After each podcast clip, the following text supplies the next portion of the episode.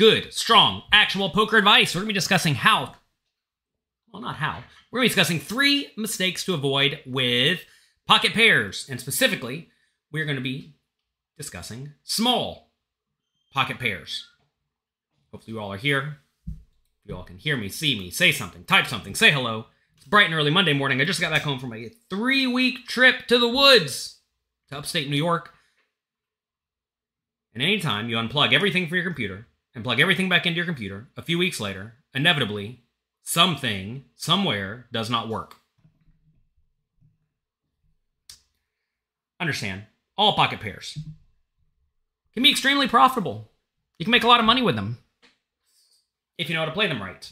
Most people don't know how to play them right. They make some common mistakes that result in them not winning as much money as possible from them. So, today, we're going to be discussing a few things you can do to make sure you do not make the common mistakes that many people make on a regular basis.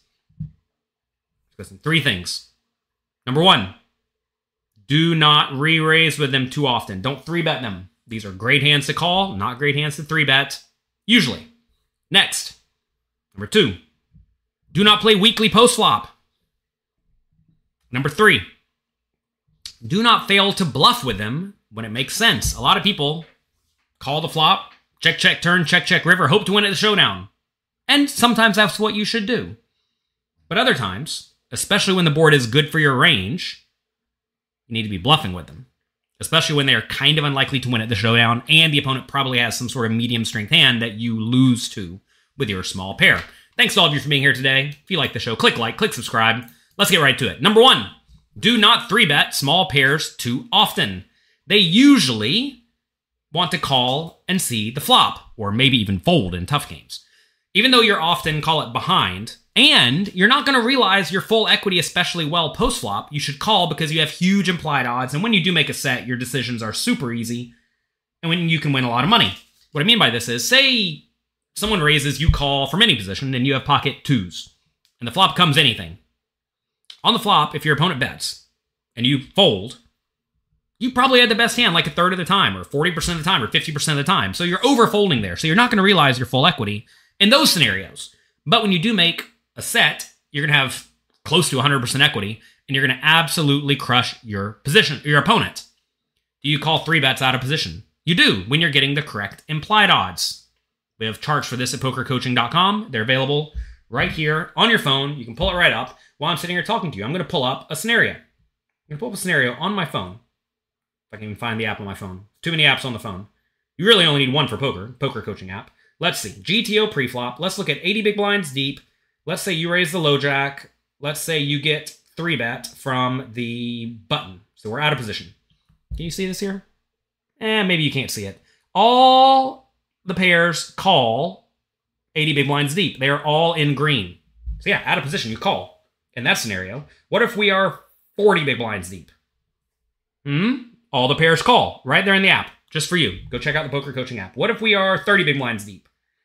And yeah, we still call a lot. Sometimes we're starting to shove now because we get shallower. 20 big blinds deep. Still, don't fold. That said, that said, the three bet size is going to get smaller, and you're not playing the smallest pairs. So make sure you check out the poker coaching app. All of this is here available for you. Pairs are pretty good. The main exception to when you should not be three betting them is when the stacks are shallow and when you are in the blinds. When those two things are happening, very often you do not want to call with small pairs. We're going to take a look at a few examples here. These are straight from the app. All right, the way you read this here, I know it's a little bit small on your end. We have tournaments full ring, so these are tournament charts, 80 big blinds deep. We are in the low jack versus a raise from under the gun. Okay? Then we have same scenario except for we're 40 big blinds deep in the middle. Same scenario except for we're 20 big blinds deep in the low jack. Do we ever four bet small pairs? Not really. The problem with shoving for deep stacks with small pairs is you do not block your opponent's calling range at all. When you are bluffing, you want to block your opponent's calling range, which is why you see a lot of the best bluffing hands contain an ace. Like you'd much rather have ace five suited than pocket fives, even though pocket fives is a better hand. That's because pocket fives does not block your opponent's calling range at all, right? So no, you don't four bet the small pairs. Let's take a look at these charts. Okay, 80 big blinds deep. If the low jack raises, I'm sorry, if under the gun raises and we are in the low jack seat, which is under the gun if we were six handed, so early position, you see 80 big blinds deep, the small pairs down here either call or fold. Now you may say, should we actually fold these? And I think the answer is no. This chart presumes your opponents play perfectly. Now, do your opponents play perfectly? Obviously not, right? So you can actually call a little bit wider if your opponents will either raise a little bit too loose from under the gun, which you know a lot of people do, or if your opponents this slightly off the screen, or if your opponents will not uh, three bet often enough when they are yet to act. So if they're not going to three bet you enough, if they're not going to three bet you enough, what is happening here? I'm slightly off my screen. Like I said, it's what happens when you travel. Um, if they won't three bet you enough and the initial raiser will be a little bit too wide, you get to call wider. So if you see down here, these small pairs are calling sometimes, folding sometimes, you, should, you can just call them every time. You may be surprised at how tight you have to be here. Suited connectors don't get to play. I think it's probably okay to play a few of the suited connectors in this spot. Again, if you're not going to get 3-bet very often, but if you are going to get 3-bet by players get to act, you do need to play kind of close to GTO. So in very aggressive games, you should be way more inclined to fold the smallest pairs and the suited connectors. But in loose, splashy games where everybody calls and sees the flop, then sure, small pairs are great to see the flop because when you flop a set, you almost always win. All right, what about uh, 40 big blinds deep? Pretty similar range, right? It's not that different, especially when it comes to calling with small pairs, right? You see they're either calling or folding, and 40 big blinds deep, I think you can call. Where things start to get really different is 20 big blinds deep. Now you see all the small pairs just fold and I think you should be folding with them. That's because you're way more likely to get shoved on by someone have to act, and then you're going to have to fold. Like, say, under the gun raises, you call, someone goes all in for 20 big blinds, gets back to you, you should fold because you're in bad shape against that shoving range.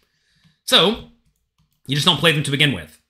Also, whenever you do have a small pair, you usually want to be getting something like 10 to 1 implied odds or more. Meaning, if someone raises to, let's say, two big blinds, you have to put in two to try to win their 20 because you both have 20 big blinds, right? 20 divided by 2 is 10, which is right at the cusp of playability. And then if you account for your poor position, because there's a lot of people yet to act, now you should start folding out these small pairs. So this is when under the gun raises and you're in the low jack. Did I go to the Adri- Adrian Dak? Adrioniacs? I don't, I don't even know how to say that word. No. We were kind of near New Paltz. Oh, one second. Someone's calling me. Hello?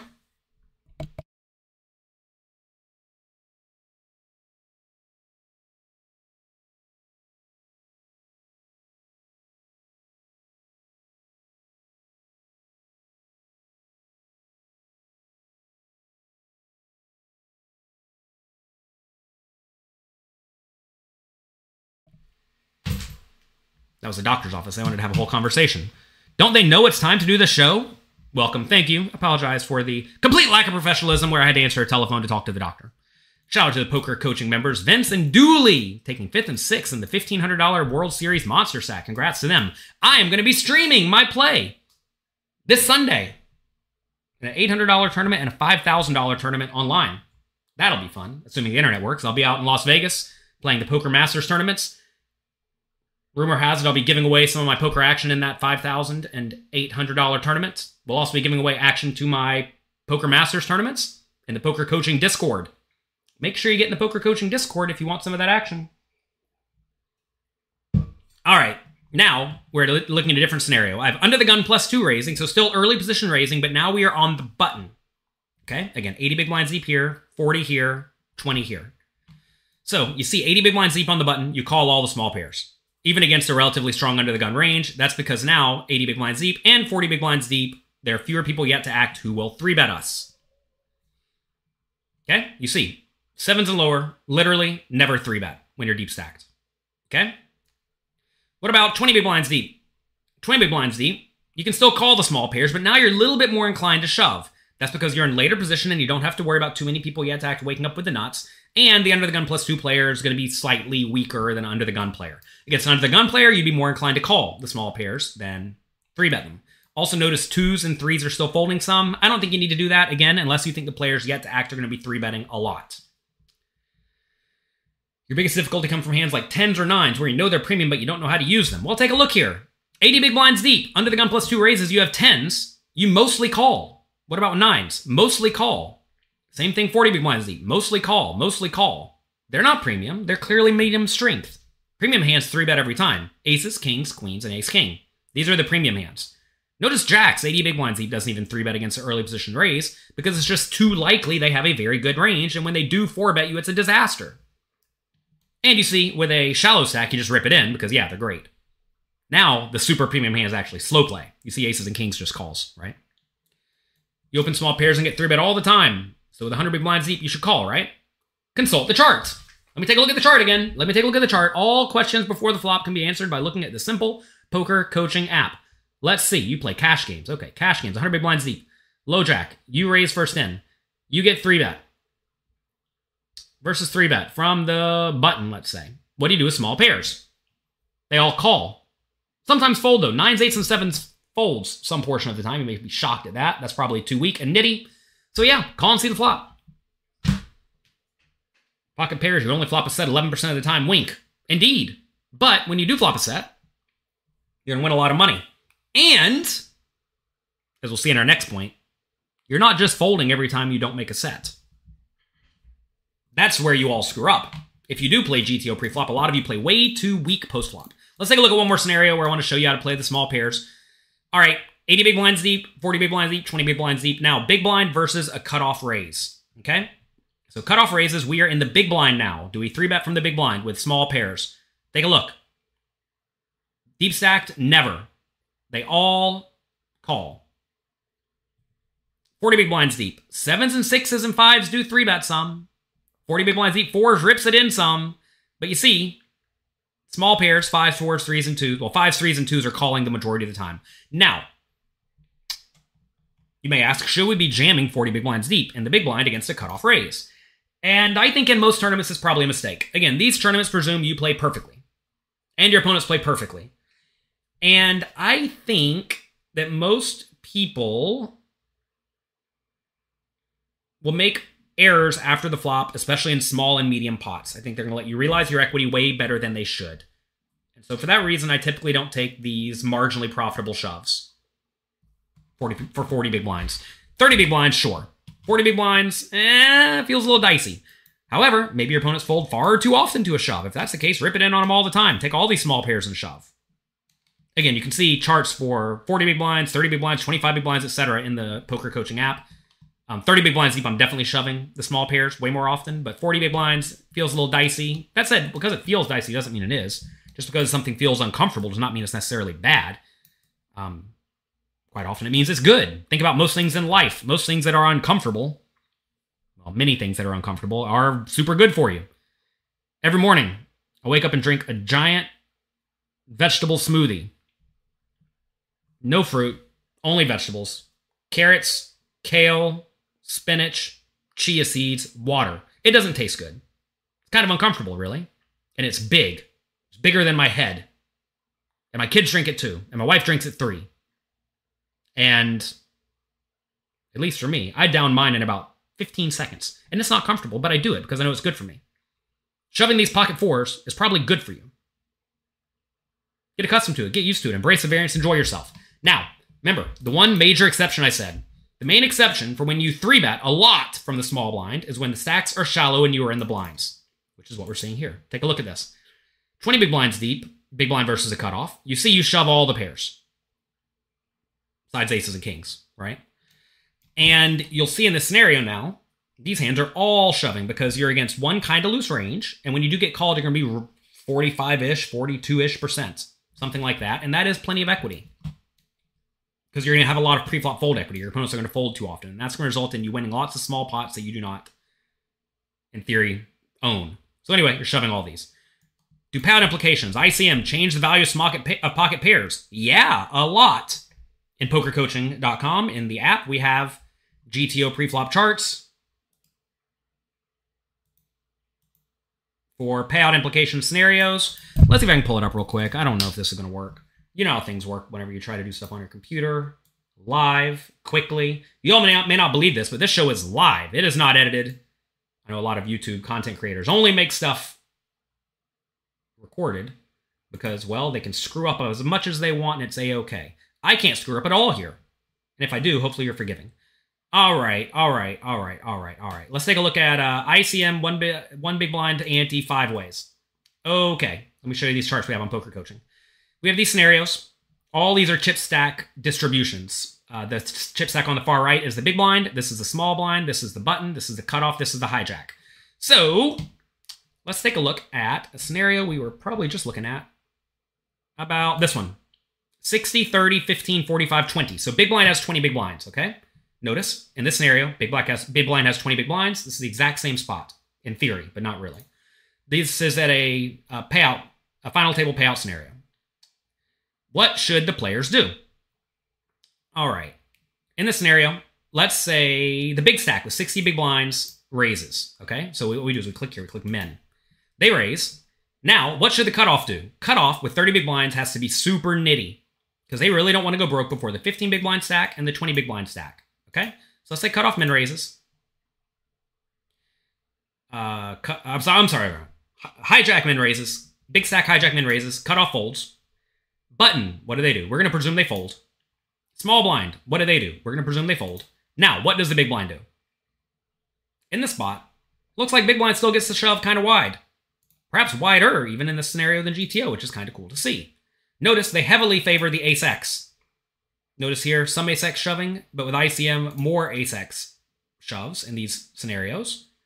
And this is because I have to presume the 20 big blind stack is close enough to the shallowest stack and the big stack's opening wide. All right, let's change it up. Let's go back to uh, right here. Let's presume. This is off my screen. Give me a second. I'll refresh it. We have such a nice, beautiful screen set up. I, set up in like two seconds. Let's see. Let's presume now we are against a under the gun fold, and now a cutoff min raise with a pretty strong range. Button's going to fold. Small blind's going to fold. Now what do we do again? Notice now, slightly different range, fewer ace-x shoves because the 30 big blind stack should generally be stronger. We do still see the small pair shoving in this scenario. Neat to see. Neat to see. Let's go over here to this spot. Let's look at under the gun versus button. Do I have a button 20 blind stack here? Eh, I don't. Let's take a look at. Actually, I'm not going to go through these anymore. What this is meant to say is that yes, your ranges are going to change. That said, unless you're in really early-ish position or earlier position, the small pairs are still probably going to shove because you don't really have many other options with 20 big blinds. All right, Next, we have to move forward. Why we gotta move forward? I have two more big points. They're bigger than the first one. And, and, and, and, and, and, I have a poker coaching webinar happening right after this webinar. So if you're a poker coaching member, make sure you get in there. All right. What's wrong with this? They want a comma? No, thank you. All right. Next, do not play too weakly on the flop. Do not overfold to small flop continuation bets unless the flop is excellent for your opponent's range. From in position, you got to call quite wide against flop bets. Usually, the plan is to check or small value bet on the river, assuming your hand is marginal ish. If your hand is trash, we're going to bluff the river very often, and we'll talk about that later. Now, one thing I want to point out here do not overfold to small continuation bets. Against big continuation bets, you fold a lot. Okay? As I say say here, fold far more often against larger bets with just an underpair. Okay, let's talk about this. This is button versus the big blind. We're looking at 40 big blinds deep, okay? And this will kind of apply to when you're playing deeper stacked as well. Shallower stack stuff will start to change a little bit. What are we looking at here? The webinar displays on the 18th on the dashboard. Oh my gosh. Can't do it on the 18th. I'm doing it today. We're running it. That's not good.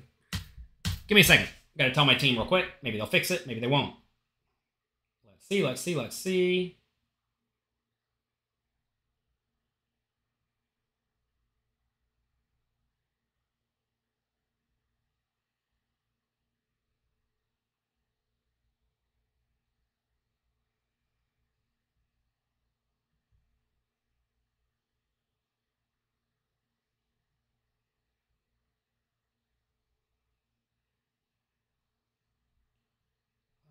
Gosh, can I do it tomorrow?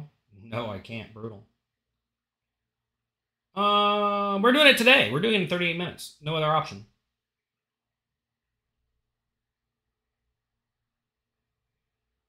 Scheduling is tough, you know? As soon as I say we're doing this stuff live, should we edit this video? Editor, can you cut out all of this? Per, per, uh, get rid of all the people who are here. Ignore them all. They do not exist anymore. We're going to start over. Wouldn't that be funny if we just like cut this off and you all vanish from existence? That would be funny. We're not doing that though. All right, what we're looking at 40 big blinds deep here. Button raises, big blind calls. Okay, we're looking at our spot from the big blind. Flop comes 633. Again, I know it's a little bit tiny for you. 633. We check the button bets 1.5 big blinds. I'm presuming the button is betting 1.5 big blinds with the GTO 1.5 big blind betting range. Okay, they, they will have some bigger bets sometimes. They will have some smaller bets sometimes. Like this spot here, they'll definitely use bigger bets. We'll talk about that one in a minute. All right, 633. You can use some common sense. You can't go around folding pocket pairs on 633. Some of the weakest players, though, fold small pairs on 633. Notice fives, fours, and threes call every time. Okay? Fives, fours, and threes call every single time on 633. 40 big blinds deep. Fine. What about 983? This one feels a little bit dicier. Because if you have pocket fours on 983, it feels pretty trashy from out of position. Okay? But take a look at this. On 983, sixes, fives, fours, and twos all call. And sevens. So why are we calling these hands? We're calling these hands because against a 1.5 big blind bet into what, a 5 point something big blind pot, actually 7 point, yeah, 5.9 big blind pot, you can't go around folding getting really good odds. You just can't fold getting excellent odds. Essentially, your opponent's saying, I don't think you're going to realize 20 ish percent equity. And will pocket sevens or pocket twos realize 20% equity on 983? The answer is yes. It's a dicey spot. It's going to be rough. You need to study how to play on the turn in the river. But this is a scenario where you're definitely going to realize your equity well enough. And if your opponent does just start blasting off, because that's what a lot of people fear, they think, all right, I'm going to check call the flop, and then my opponent's going to bet the turn and bet the river, and then I have to fold. Oh, what a disaster. But notice, you got nines in your range, you got eights in your range, you have some nine eights in your range, you have some pa- top pairs in your range, and these hands just start not folding. Also, say the turn's like a king. You're check calling king queen. Great, you have the nuts now. I was actually told by my video editor on YouTube that I'm not allowed to say a hand is the nuts unless it's the actual nuts because apparently YouTube people think that the nuts means the best hand only. In my opinion, Jonathan Little's opinion, the nuts means a hand that is unfoldable. The effective nuts. Can you imagine if I have to say the word effective in front of the word nuts every single time I want to talk about a hand that's 0.001 to like top 10% of hands? What a waste of time that would be. I'm a big fan of not wasting time, for those who do not know. And anything you can do to shortcut in a logical manner makes a whole lot of sense to me. So, from now on, anytime I say the nuts, it means the effective nuts. So you are here listening to this right now, you know it's the case. If you're not, you can still complain in the comment section. That's not the nuts. King Queen's only top pair on the 983 board. When you turn a king. That's okay. All right. As you see here, we're going to be able to defend against a flop bet, turn bet, and river bet often enough. And you should be folding out the bottom portion of your range by the river the majority of the time. Chillin agrees with the editor for clarity. Now look. Now look. Do you think that Jonathan Little thinks that King Queen is the best possible hand on 983 King? Do you think that I think you're dumb enough to not realize King Queen is not the best possible hand ever on 983 King. I don't even know what number nuts it is. All right, I turn the 1700th nuts on the 983 when I make a king, even though it's one of the best hands in the range. I hope you all know that on 983 King, the nuts is not King Queen.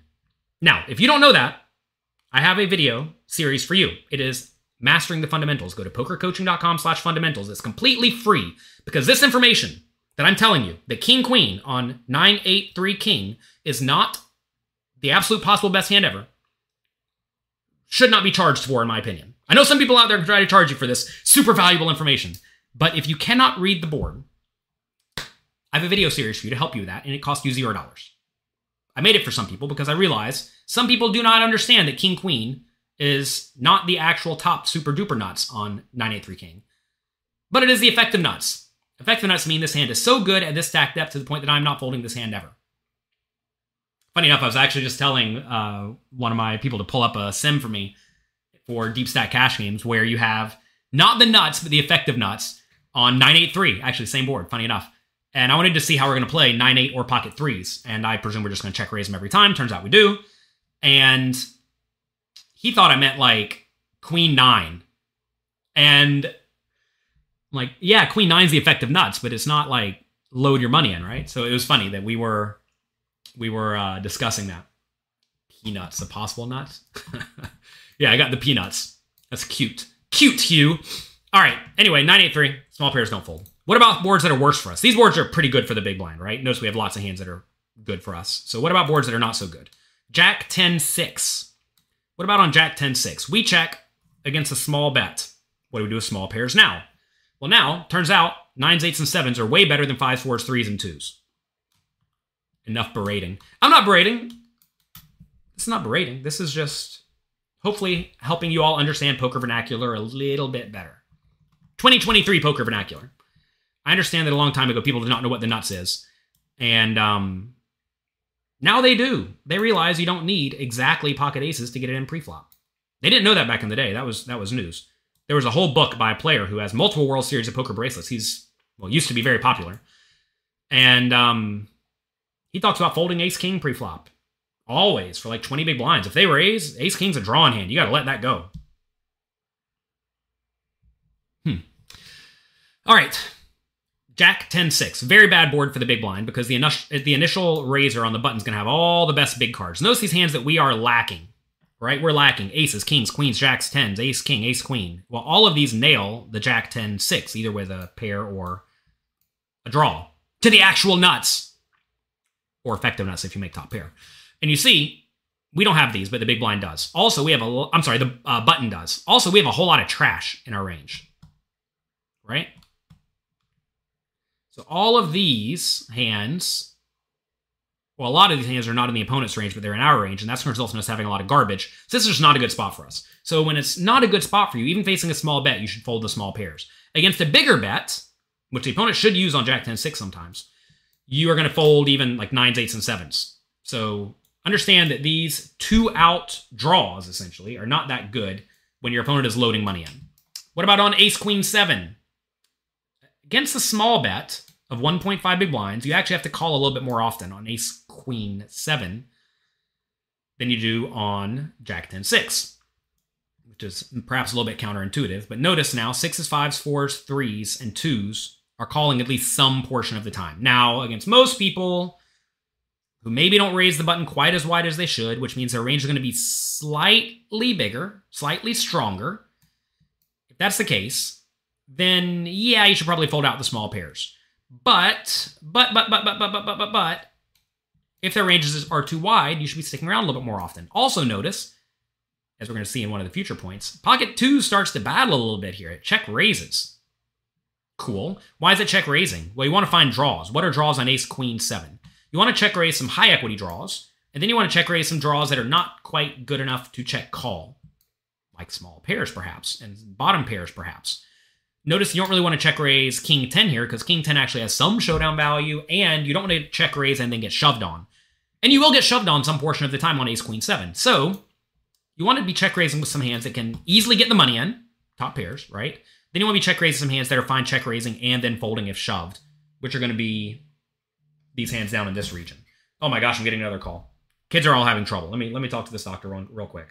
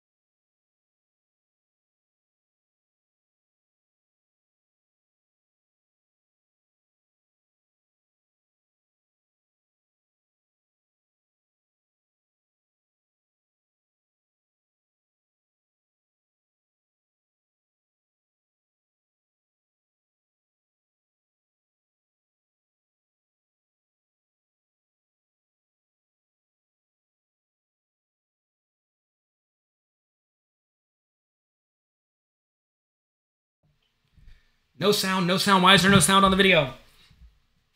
The other day we were at a swimming pool and my kid went over to another kid's house and they were hanging out in the basement playing sport games and watching TV. I don't know what they're doing.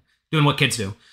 And then he started coughing uncontrollably. So we took him to a CityMD. They said he was reacting to something. He seems fine. They gave him some respirator thing. I don't know. I don't even know what they did. Anyway, he has to go get a flu shot tomorrow. And I figured, can we see the doctor for them to quickly check him out? And the lady said, eh, maybe we'll see. When are you going to grow a grow new beard and flip hair? Or hair flip? Not the five day shadow I am sporting. I actually shaved this morning. Would you believe that? You all know I had a giant red beard in sixth grade. True story. I'm a hairy fellow. Okay. On the ace queen seven, you see bottom pairs are used as check raises because they can easily check raise and then fold. Also check raising lots of nut hands. And then it turns out some of the small pairs do like to get after it. All right. Let's take a look at some other spots where we're in position. So out of position, you see some folds with the smallest pairs. In position, though, you're just not folding. So let's take a look at this. 633. But now we are on the button versus a low jack raise. Okay? 633, button against the low jack raise. And on the flop, they're now betting 4.1 big blinds. From out of position, you may not know this unless you studied at pokercoaching.com. From out of position, you're going to be betting way more polarized and way less frequently. That's because neither player has much of a range or a nut advantage, and when you're out of position and you do not have a range or nut advantage, you have to do a lot of checking. All right, what are the effective stacks here? 40 big blinds. 40 big blinds. This You can extrapolate this to work in deeper stack scenarios as well. Shallower stacks can be a little bit different. All right, now take a look at what we do with on 633. Notice now fives, fours, twos, all call. Right? Obviously, five, four, twos, all call. Notice we're not raising because we think they're the best hand or anything like that. Um, we're mostly calling. What about on 983? 983 in position against a 4.1 big blind bet into a 6.9 big blind pot. You see, all the small pairs call again, except for twos. Twos are now folding sometimes, but calling some. Okay? What about on? This is incorrect. Copy pasta error. There we go. All right. Jack 10 6. Very bad flop for small pairs. However, notice nines, eights, sevens, fives, fours, threes, and twos get to call a lot against a 1.7 big blind bet. Now, I'm sure they're going to be using mixed sizes on Jack 10 6, but we see on Jack 10 6 against a small bet, you do get to call. Against a bigger bet, nines and lower are going to fold because this is a board where we actually have a lot of connects. We actually hit pretty well on this board. So against a big bet like pot or three fourths pot, small uh, nines and lower will fold. But against a small bet, like we said earlier, for 1.7 big blinds, you get to stick around with the small pairs. What about on ace queen seven? Same story. Against a small bet, you get to stick around. Do notice the smallest pairs, sevens or sixes and lower, do fold sometimes. But Against small bet, you continue. Against a bigger bet, you will fold. Anytime you look at a simulation, by the way, and you see that the bet size is small, pot's 6.9, they're betting 1.7. Um, in this scenario, if you see the small pairs are folding some, you can just extrapolate a little bit and understand that the small pairs will fold far more often against a bigger bet. Notice two's getting after it again. Spicy, spicy. All right. Number three. This is where most people, myself included, mess up. Okay. What you want to no not fail. Do not fail. Did I mess this up on all these slides? Man, oh man, we were in a hurry this morning, huh? We were in a hurry this morning. We had a lot to do. I have a lot going on right now in life. Whenever you take three weeks off and you go to the mountains, inevitably, everything gets messed up. Do not fail to bluff when it makes sense. When you lack logical bluffs, like straight draws or like uh, draws that completely miss that don't block your opponent's folding range, right? If you if you if you have draws that need to bluff, you often want to be bluffing them first. But if you don't have those in your hand or in your range, often the small pairs are going to be used as bluffs. So when you lack logical bluffs and your under pairs are unlikely to be good on the turn and the river, bluffing often makes sense. This will usually be the case when your opponent's range should be somewhat capped, usually due to them checking or the board getting really good for you. Sometimes you just have to go for it. Let's take a look at a few spots here. 40 big blinds deep, low jack raises, you call on the button. Ace, Queen, 7. We just looked at this. They bet 1.7 big blinds. We call. We literally just looked at this chart. Here it is. As you see, small pairs are calling some portion of the time. Okay? Now, turn is the eight of clubs. And the low jack checks. Now, when the low jack checks, very often their range is going to be somewhat capped because if they had one of the best hands in their range, they would usually keep betting. Now, of course, they're going to slow play logically sometimes, but quite often they're going to be marginal, which is going to be a medium-ish ace and worse. So if they have a queen and you bet the turn and bet the river, very often they're going to fold. If they have a bad ace, they may even find a fold. If they have nothing, they're definitely going to fold, right? And the nice thing about using the small pairs as a bluff here is that you clean up your equity very well. Because imagine the opponent is sitting here with whatever, Jack 9 for a gut shot, and they decide to not bluff it. In this scenario, if you bet the turn and they fold, they're folding out the equity that they have. They have a solid 10 outs against you, right? And not just that, if it goes check check on the turn and they have Jack high on the river, they're going to feel somewhat inclined to bluff you on the river, and then you're going to fold. So betting is quite nice with these smallest pairs. And as we see on this turn, fours, threes, and twos are betting some portion of the time. And the size that is used, we see here, take a look at this hand, 47% of the time we're betting pot. 10 big blinds with twos on ace, queen, seven, eight. The other half of the time, we're betting 6.2 big blinds. We're betting big. You may ask, why are we betting big here? We're betting big because our value hands are usually very strong and they just want to get money in the pot. And the opponent's range should all have some amount of equity, right? Because remember, they raise the low jack. They don't have total trash here all that often. So they're going to have some sort of marginal pair, like a bad ace or a queen. And take a look at the hands that are loading money in, right? The hands that are loading money in are hands that beat bad aces. Ace 9 and better, right? And then some draws. What are draws on ace, queen, 7, 8? Well, we see jack 10 and 10 9 betting a lot, king 10 and king jack betting a lot, but apparently that's not enough bluffs. So when that's not enough bluffs, you got to find some more bluffs. 6 5 and 5 4 for gut shots make a lot of sense. But apparently that's not enough bluffs. So would we rather bluff with stuff like king seven for a pair, or would we rather bluff with stuff like the small pairs? And it turns out the small pairs are rather bluff because you're happier betting these and then folding if you get raised. It's very important. Whenever you're betting a draw, usually when you're playing this stack depth, you want to have draws in your range that can bet and then easily fold. You don't necessarily bet draws that have pretty good equity that have to fold, which is why you see twos betting every time and Jack 10 for double gut shot betting a little bit less often, right? And when it does bet, it looks like it's perhaps erring towards the smaller bet size. So, we're going to bet the turn. Say we do bet the turn. Say the river is a 3. Ace, queen, 7, 8, 3. Now, what are we going to value bet on the river? You may think, ace 9, can we really value bet ace 9? Yeah, you can. Ace 9 is almost always good here. So we see, looks like roughly ace jack and better is ripping it in for value. Straight value with ace jack and better. Okay, so we need to find some bluffs. Find me some bluffs on this ace, queen, seven, eight, three.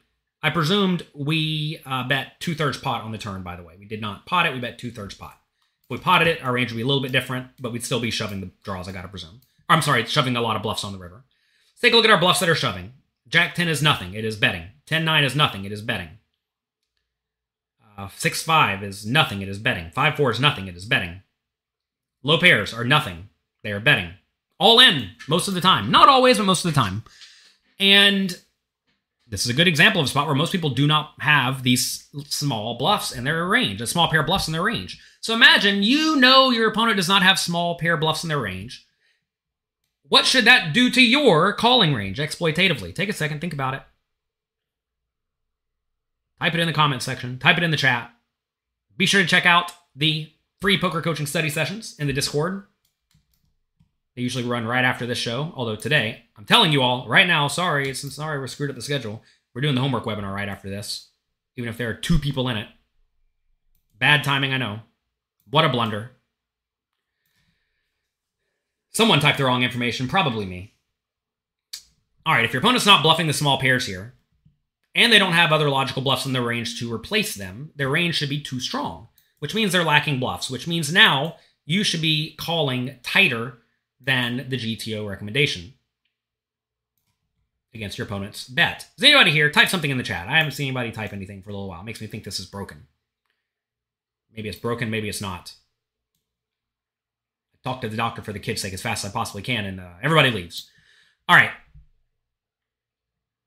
So, as we see here, they check to us on the turn. Small pairs start bluffing. They check to us on the river. Small pairs rip it all in. Let's be honest. Let's be honest. Are you making this shove on the river every time you have the pocket twos? Or the majority of the time you have pocket twos? What about fours? What about fives, right? I can tell you I'm probably not, and that's bad. You got to go for it in these scenarios. When you watch the best players in the world playing super high roller tournaments, they go for these spots. They have studied these scenarios. They know this relatively common spot pretty well. And they go for it. And they're not afraid. They're not a chicken.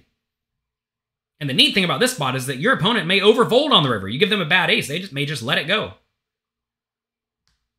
When they let it go, you're crushing them with these bluffs. You should be betting even more bluffs. And I see a lot of you here saying that you all literally never go for this bluff, and that's a problem. Problem. You got to go for it. This will often be the case when you should go for these bluffs when your opponent's range is capped. I want to make that very clear. When this opponent checks the turn, they very often don't have a good ace anymore. And this is especially true against most small and medium stakes players because they do not know that they need to check the turn with some of their best hands to protect their range. I'm calling the two third pot on the turn. It's tough. Well, put your put yourself in your opponent's shoes. Imagine you have king queen or ace four. Are you folding king queen or ace four to a turn bet? No. But on the river, if you check and then your opponent bets pot again, over pot actually. By the way, this is an over pot size bet on the river for 30 big blinds. Are you calling it off with the ace four for a 1.3x pot size river shove?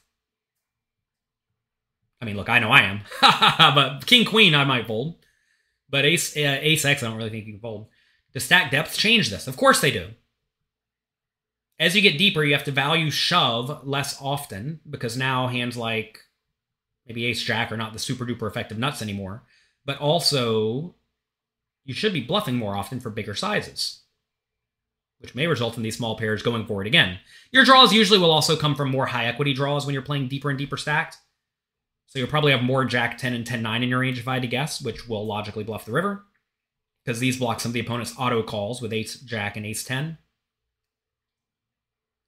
You say your opponent can't have anything more than top pair. No, I mean, look, that's not true, right? If your opponent's good, they will have some nuts in their check calling range, right? And that's important to realize. You think you got worse by studying. You know, look, sometimes people are working on implementing new things to their game initially things go worse for them because they're trying to implement something and they implement it very incorrectly. For example, if you're playing 12 big blinds deep and you try to use this strategy, you're going to get crushed. Why? Because your opponent's not going to fold a pair then, right? So you have to make sure you're implementing the strategy correctly. And as you get better and better, you'll realize that studying helps you and does not hurt you. Unless maybe you're. I mean, when, when would studying actually hurt you? I don't even know, man. Most people just study the wrong stuff that's not applicable to what they're doing. Oh my gosh, so many times people would come to me and say, All right, I am going to go play a no limit hold'em tournament. So to study, I decided to watch, insert any great poker player play high stakes heads up pot limit Omaha to study. Or I'm going to go play a poker tournament and I decided to watch some live poker cash game streams to help me study. Like, what are you doing? Study what is applicable to you. Now, certainly many forms of poker are kind of applicable back and forth, but like, if you are a no limit hold'em player, it would be, and you know you're not going to play any other game besides no limit hold'em, it would be really dumb to think you're getting better at poker by watching someone play seven card stud or Badugi or pot limit Omaha. That'd be really dumb. I can't make it. I can't sugarcoat it because that would be dumb of me to sugarcoat it. You should disown me if I would sugarcoat this to be fair, you know me, I don't sugarcoat anything because I think that's for babies. You are all are not babies. I'm trying to make you strong people here. Um, so realize that you need to study what is applicable to you. When you get deeper stacks, should you decrease or increase your VPIP? Depends on your position. In position, you play looser. Out of position, you play tighter, right? You realize your equity worse from out of position when you're deeper stacked. You can see this very clearly by checking out the charts at pokercoaching.com. What do you do when you're on a downswing? You're off. You're almost always going to be on a downswing in tournaments. That's how tournaments work. Crest says one of your friends uh, studies like this. Yeah, so many people go and work all day. They play poker on the weekends or every once in a while at night, and their poker study, quote unquote study, is to come home, pop open a beer, and watch people play heads up, no limit hold'em, and they get to see who wins.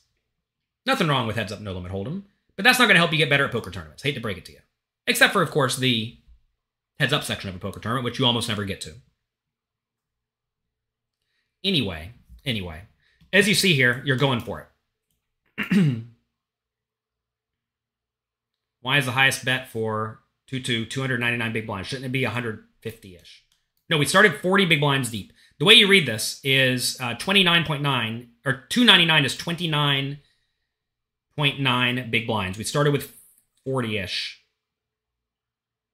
Should it be less? Maybe it should be less. No, we started with 40. We have 30 left. No, so uh, the way the way this works, look, we started with 40 minus one minus pre-flop, so minus two. So we're at 38, minus 1.7, call it two, we're at 36. Then we bet six on the turn. We're down to 30. And now on the river we have 30. So no.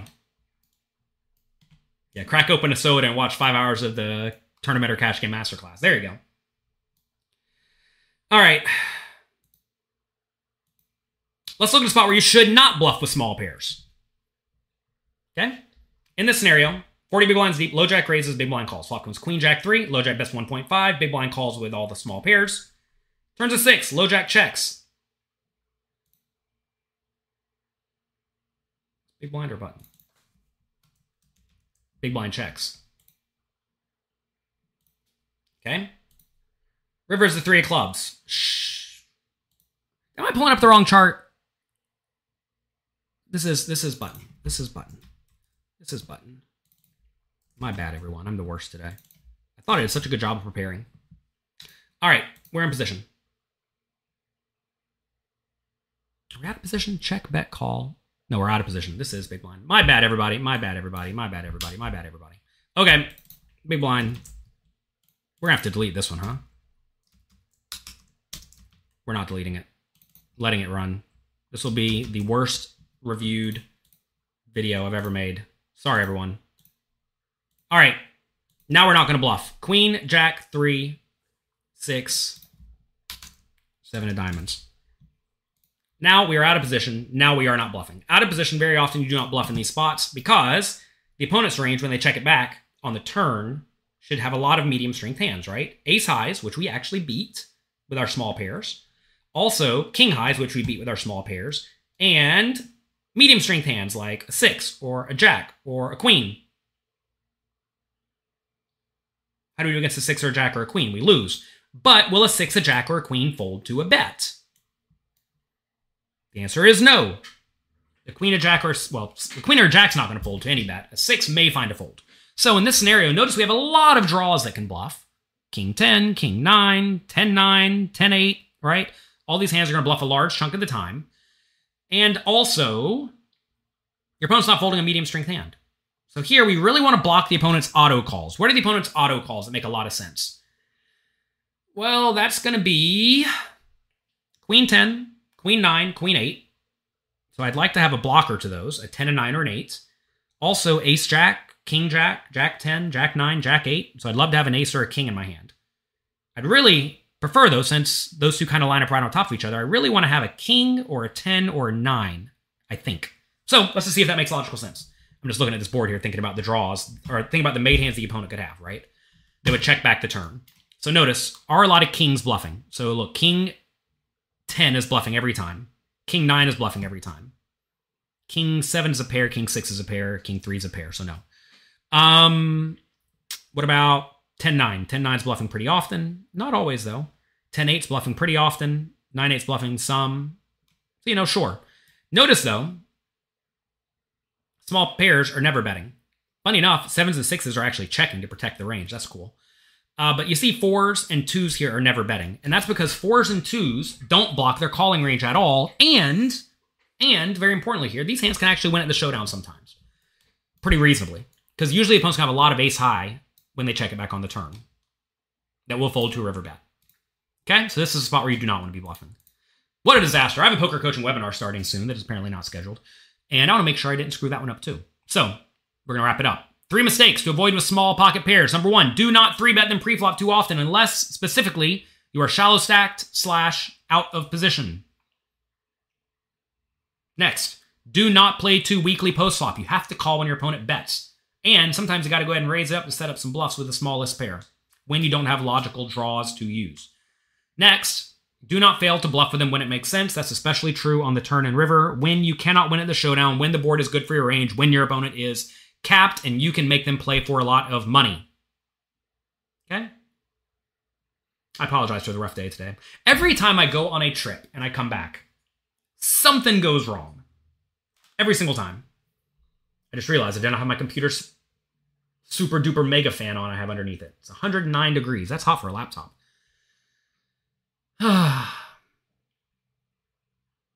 crazy thing is, I'm going out of town for two weeks on Wednesday to go battle in the Poker Masters tournament. And when I come back, I'm sure everything's going to be a disaster again. You'll put up with me. You will love me. You will love me. what a weird thing to say. Oh, goodness gracious. Thank you all for being here. I appreciate each and every one of you. Good luck in your games. Have fun. Make the most of your opportunities. I will be streaming, assuming my internet works, in Las Vegas, a $5,000 buy in tournament and a $888 buy in tournament on Sunday. We will be giving away some of my action to those, to the people in the chat. Also, I'm playing some Poker Masters tournaments, and we'll be giving away some of my action there to people in our Discord. So make sure you get in the Poker Coaching Discord. Also, we have study sessions in the Poker Coaching Discord regularly. Louis Fleet runs the majority of them, and he does an amazing job. And our students are crushing it. Here we had a fifth and sixth place just this week in the $1,500 buy in World Series Online tournament. So good job with that. I may also stream slash play some other World Series events if I'm out of the Poker Masters tournaments. So maybe there'll be some impromptu streams. We'll see. Anyway, I don't know what's going on. Life's hectic. Good luck. Have fun. Thanks again to each and every one of you for being here. Check out pokercoaching.com. Tell your friends about the channel. Click the like and subscribe button. I'll talk to all of you next time.